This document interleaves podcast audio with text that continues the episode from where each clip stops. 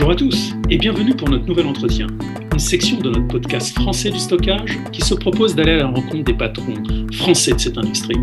J'animerai cette discussion avec mon partenaire habituel, Johan Castillo. Bonjour Johan. Salut Philippe. Ce format va nous permettre de faire le tour d'une société, de sa stratégie et d'un marché grâce à un dialogue direct avec le dirigeant d'un acteur qui compte. Et aujourd'hui, pour cette nouvelle édition, nous accueillons avec grand plaisir Dominique Fleury, Country Manager France chez VAST Data. Bonjour Dominique. Bonjour Nicolas.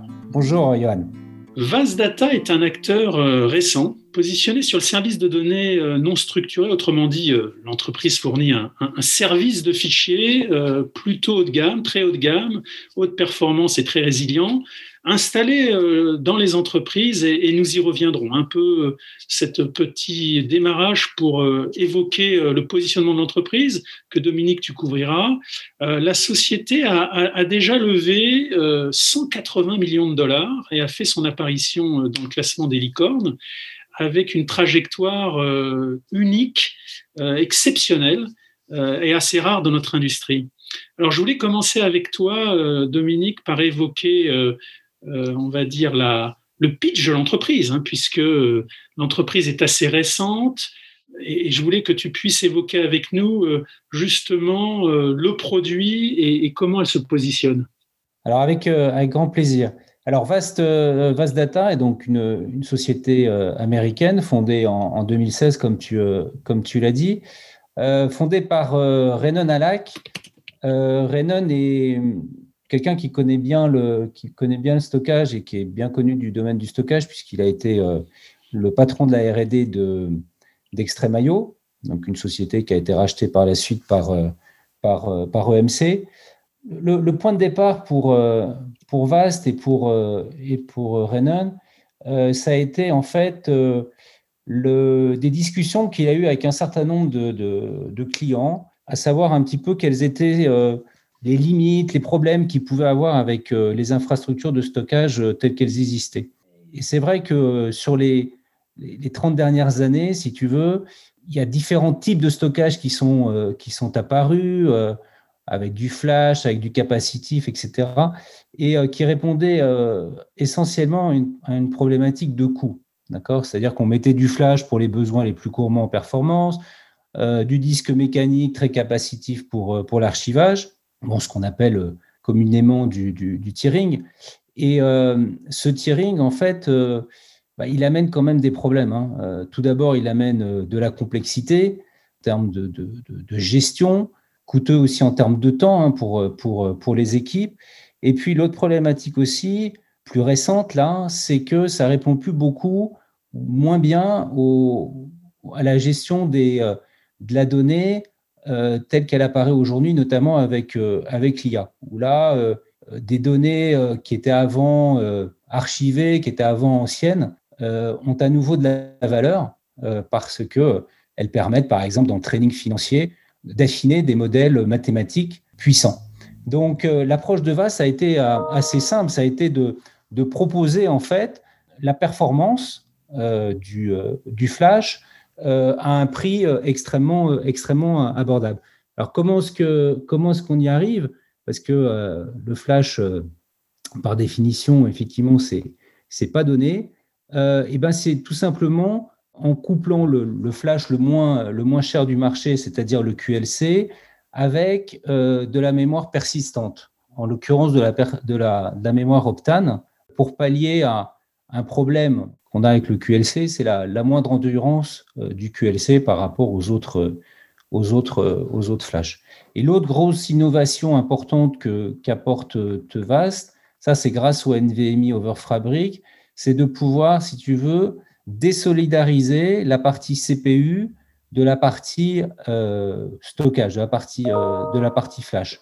C'est-à-dire que pour rajouter de la performance, on va rajouter des frontaux, et pour ajouter de la capacité, on va rajouter des enclosures à base de flash. Et c'est ce qui fait que, par exemple, on a eu un certain nombre de prix dans la presse, et il y a notamment IDC qui a parlé de nous comme le Storage Architecture of the Future. Voilà, je pense qu'on arrive avec une nouvelle approche pour répondre à des problématiques différentes, liées notamment avec, liées notamment avec l'IA. Voilà. Eh bien, merci beaucoup, Dominique, pour cette introduction très claire. Avant de poursuivre la discussion, parce qu'on commence à entrevoir finalement ce que fait VAST et le discours de valeur, je voudrais parler un petit peu de toi. Parler un peu de toi et au final d'où tu viens et pourquoi aujourd'hui avoir rejoint VAST. Tu as monté la filiale française de Rubric il y a quelques années. Pourquoi ce revirement en quelque sorte de retourner dans le monde du stockage c'est VAST alors qu'auparavant tu as fait beaucoup de backup avec Rubric. Voilà, c'était en savoir un peu plus sur toi et ce choix et qu'est-ce qui t'a motivé pour rejoindre l'aventure VAST. C'est une très bonne question, Johan. En fait, c'est pas nouveau pour moi parce que j'ai passé 16 ans en fait dans le stockage, j'ai passé 12 ans chez EMC, 4 ans chez Dell. Et c'est justement cette approche disruptive de VAST qui m'a intéressé. Et l'autre aussi motivation que j'ai eue, ça a été de retravailler avec Yonel Meoni, avec qui j'ai lancé Rubric il y a 4 ans et demi. Je dirais, voilà, une aventure, c'est à la fois une technologie qui séduit et puis aussi les gens avec lesquels tu lances l'aventure, avec lesquels tu discutes. J'ai été amené aussi à beaucoup discuter avec Renen, avec Jeff, notre Chief Marketing Officer. Et voilà, j'ai vraiment été séduit, si tu veux, par ce qu'ils apportaient et leur approche du marché. Merci Dominique pour cette précision. Alors, je te propose justement de revenir dans le vif du sujet et peut-être de rentrer un peu plus en détail sur VAST, justement, VAST Data. Qu'est-ce que tu peux nous dire en quelques mots finalement sur le produit ou les produits et en quoi VAST se distingue de la concurrence et en tout cas de ce qui existe aujourd'hui sur le marché ? Chez VAST, on a l'habitude de parler de Universal Storage. Ça veut dire qu'on est là pour... adresser l'ensemble des besoins de stockage, que ça soit en termes de métier, en termes de type d'infrastructure, de socle, même du backup. Donc, on est assez large en termes de marché pour nous. Ensuite, qu'est-ce qui nous distingue, si tu veux, des offres existantes ? C'est déjà ça, hein, le fait qu'on ne se dédie pas à tel ou tel périmètre. Mais l'autre point important, c'est... ce que j'indiquais un petit peu plus tôt et que nous, on appelle l'architecture DAI, c'est-à-dire Disaggregate Architecture Share Everything, qui veut dire quoi ? Qui veut dire qu'encore une fois, on va séparer la partie stockage de la partie CPU, d'accord ? Et on va pouvoir faire du scale-out à la fois de la partie stockage et de la partie CPU. Pour donner un ordre de grandeur, côté stockage, donc les JBOF, les Just Branch of Flash, comme on les appelle. Donc, un seul de ces JBOF fait 675 terabrutes aujourd'hui. On peut en aligner 1000. D'accord ? Donc, je te laisse imaginer la capacité que ça peut représenter. Et puis, côté container serveur, là où il y a la CPU, là où tourne en fait VAST, là, on peut monter jusqu'à 10 000 container serveurs. Et c'est cette souplesse aussi qu'on apporte qui est intéressante et qu'on ne retrouve pas encore sur le marché. Justement, Dominique, tu en as parlé un petit peu. Un des messages clés, ce n'est pas le seul, mais de VAST, c'est de fournir une plateforme. Alors, full flash, alors effectivement, tu as cité la partie désagrégée, la partie NVMe, fabrique, etc. Enfin, différentes notions, mais cette partie full flash et de la faire moins chère, qu'une solution finalement plus traditionnelle à base de disques mécaniques, etc. Et puis d'adresser également beaucoup de use cases, on va y revenir. Comment aujourd'hui le produit arrive-t-il à fournir une plateforme de très grande qualité avec des produits, des architectures en type full flash moins chères qu'une solution plus traditionnelle ? Donc, un composant essentiel, tu l'as bien compris, c'est chez nous, c'est la partie QLC. Parce qu'aujourd'hui, c'est le disque le plus, enfin, c'est le flash le plus abordable du marché. Si demain, il y a un autre qui est encore moins cher, on le prendra. Je veux dire, on n'est pas tenu par le QLC. Mais ce n'est pas le seul élément dans l'architecture. Il y a deux autres éléments aussi importants. C'est qu'en termes d'overhead, sur les Razor Conning, on a le taux le plus faible du marché. D'accord ? Puisqu'on est à à 2,5. Ça veut dire donc la protection qu'on arrive à offrir aux clients, elle a un impact faible sur la consommation d'espace. Donc ça, c'est un autre moyen aussi de faire baisser le coût d'acquisition. L'autre élément important, c'est qu'on fait de façon classique de la compression, de la déduplication, mais on a développé en plus, et on est seul à faire, ce qu'on appelle du similarity base, plus facile en français, donc des blocs similaires. C'est-à-dire qu'on va identifier les blocs similaires et réduire ainsi encore davantage la volumétrie véritablement consommée sur les flashs. Et pour parler par exemple de rubrique que je connais bien, qui est une appliance de backup où les espaces sont déjà, où les données sont déjà compressées et dédupliquées, on arrive en mettant derrière du rubrique du VAST encore à diminuer la volumétrie dans un rapport de 3:1.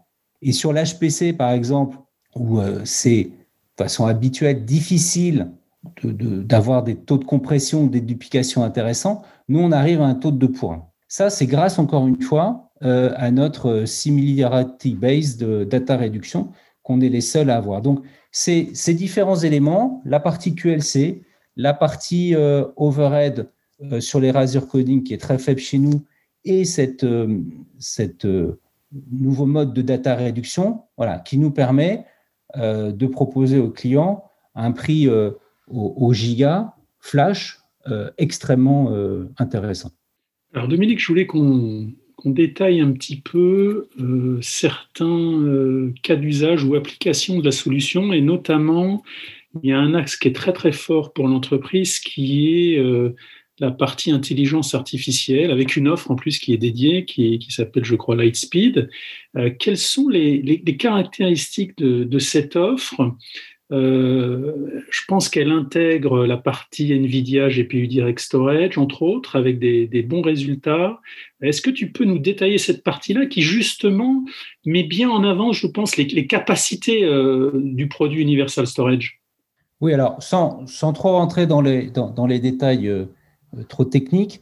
C'est vrai que donc on a développé en fait avec NVIDIA une connexion directe de leur DGX, donc de leur GPU direct à nos containers.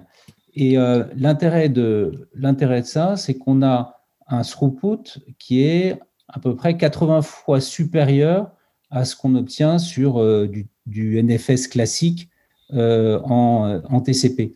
Donc, ça veut dire que dans certains domaines, notamment tout ce qui est calcul, on arrive à des niveaux de performance qui sont extrêmement importants et qui intéressent beaucoup le domaine de la recherche, par exemple.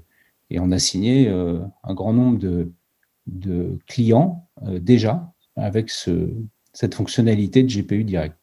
Alors, ce qu'on peut dire, parce que je viens de voir une information qui est assez récente et qui, je pense, assez symptomatique de ce qui se passe, c'est que vous venez de recruter le fil CTO, comme fil CTO pour l'Europe, Sven Brunner, je crois, qui était un des papas d'un système de fichiers parallèles qui s'appelle BeeGFS. Ce qui veut bien dire que justement NFS vient taquiner sérieusement avec votre offre les systèmes de fichiers parallèles. Et d'ailleurs, c'est illustré par l'apparition, le listing de VAST Data dans le classement IO 500. Donc ça, c'est une première remarque que je voulais faire, qui complète bien et qui valide votre approche. Alors, je voulais qu'on aborde maintenant la partie un petit peu stratégie produit pour la France et les cas d'usage qui vont au-delà de l'AI. Je pense que l'AI est un bon cas, mais tout le monde n'en fait pas. Tu parlais d'environnement technique ou scientifique, mais il y a peut-être des choses plus traditionnelles, mais exigeantes, on va dire. Donc, qu'est-ce que tu cibles pour la France et quels sont les cas d'usage que tu vises, justement ? Alors, effectivement, les cas d'usage, c'est chez les clients, si tu veux, qui ont à la fois de grosses volumétries, de l'ordre à peu près quand même du demi-péta. Je vous ai indiqué tout à l'heure que 1 GBOF, chez nous, c'était 675 Tera brut. Donc, à la fois un gros besoin de volumétrie et puis un gros besoin de performance. Donc, tu vas retrouver là des clients, par exemple, dans la biotechnologie, d'accord ? Et on a un certain nombre de belles biotech en France. Tu vas trouver des clients et des prospects dans le domaine du trading financier, également dans le domaine du véhicule connecté. On a aussi des belles petites pépites en France dans ce domaine. Après, la partie HPC, comme tu l'as indiqué, là, c'est plus traditionnel, plus tête de niche. Voilà, c'est là qu'on va trouver des clients intéressants et qui seront intéressés surtout par notre technologie. Dominique, merci pour toutes ces précisions. Alors maintenant que l'on sait tous ce qui est VAST et ce que fait VAST, on arrive très logiquement sur des questions un peu plus business. On voulait savoir un petit peu comment le produit est-il vendu aujourd'hui, le modèle tarifaire, est-ce que c'est à la capacité, est-ce qu'on peut avoir un mode de souscription, etc., etc. Comment aujourd'hui en termes business se traduit VAST Data ? C'est une très bonne question. Là aussi, on a voulu être innovant. L'offre commerciale qu'on propose, elle est pour moi totalement inédite et très différente de ce qu'on a pu voir jusqu'à maintenant. C'est-à-dire qu'on vend VAST comme un service. Je vais un petit peu expliquer ce que j'entends par là. C'est-à-dire qu'on fournit le logiciel VAST Data, mais on fournit aussi tout un service d'accompagnement qu'on appelle chez nous copilote, et qui consiste à avoir une personne dédiée au client qui va être comme son voisin de bureau, qui va connaître son infrastructure, qui va être disponible pour le renseigner sur son évolution, sur comment optimiser la configuration, etc. Donc, c'est vraiment une offre de service que l'on offre. Et comme on est une solution logicielle qui repose quand même sur un matériel hardware, on peut fournir le matériel hardware, mais le client peut très bien se fournir par ailleurs chez un fournisseur ou son fournisseur de hardware. Et ce qui est intéressant aussi, c'est que lorsque c'est nous qui fournissons le hardware, comme on n'est encore une fois pas une société hardware, on le fournit à cost. Alors Dominique, on se rapproche de la fin de l'épisode, de l'entretien. Il nous reste tout de même encore une ou deux questions pour toi. On veut encore savoir des choses sur VAST. Je voulais faire un petit focus sur la France, notamment au niveau, alors pourquoi pas des premiers clients français. Est-ce qu'aujourd'hui, il y a des clients français que tu peux nous citer ? Et aussi, quels sont finalement les premiers partenaires à avoir sauté le pas et puis à être partis dans l'aventure VAST avec vous ? Alors, on n'a pas encore de clients en France, mais on est sur le point là de signer les premiers. On a ouvert le bureau il y a un peu plus d'un mois, donc ça reste très récent. Et on a surtout un certain nombre de POC en cours, donc ça qui nous font effectivement envisager des commandes assez rapidement. En termes de distribution, je dirais que, et en termes de partenaires, on est vraiment dans la distribution très sélective parce que l'offre s'y prête. Et donc, on va vraiment choisir, on a vraiment choisi des partenaires par rapport aux compétences qu'ils avaient sur les domaines qui nous intéressaient. D'accord ? Pour donner un exemple, par exemple, on travaille avec Bechleux qui a une excellente réputation sur la partie HPC. Voilà, parce qu'on va pouvoir accompagner nos clients grâce à Bechleux sur ce périmètre HPC. Voilà. Après, on a signé avec d'autres partenaires comme Composite, comme Scasicomb, comme Solutions Data, et également avec SCC qui nous donne accès notamment au marché public qu'ils ont, parce que le public est aussi, surtout en France, dans tout ce qui est recherche, dans tout ce qui est éducation, des clients qui peuvent être vraiment intéressés par la technologie VAST.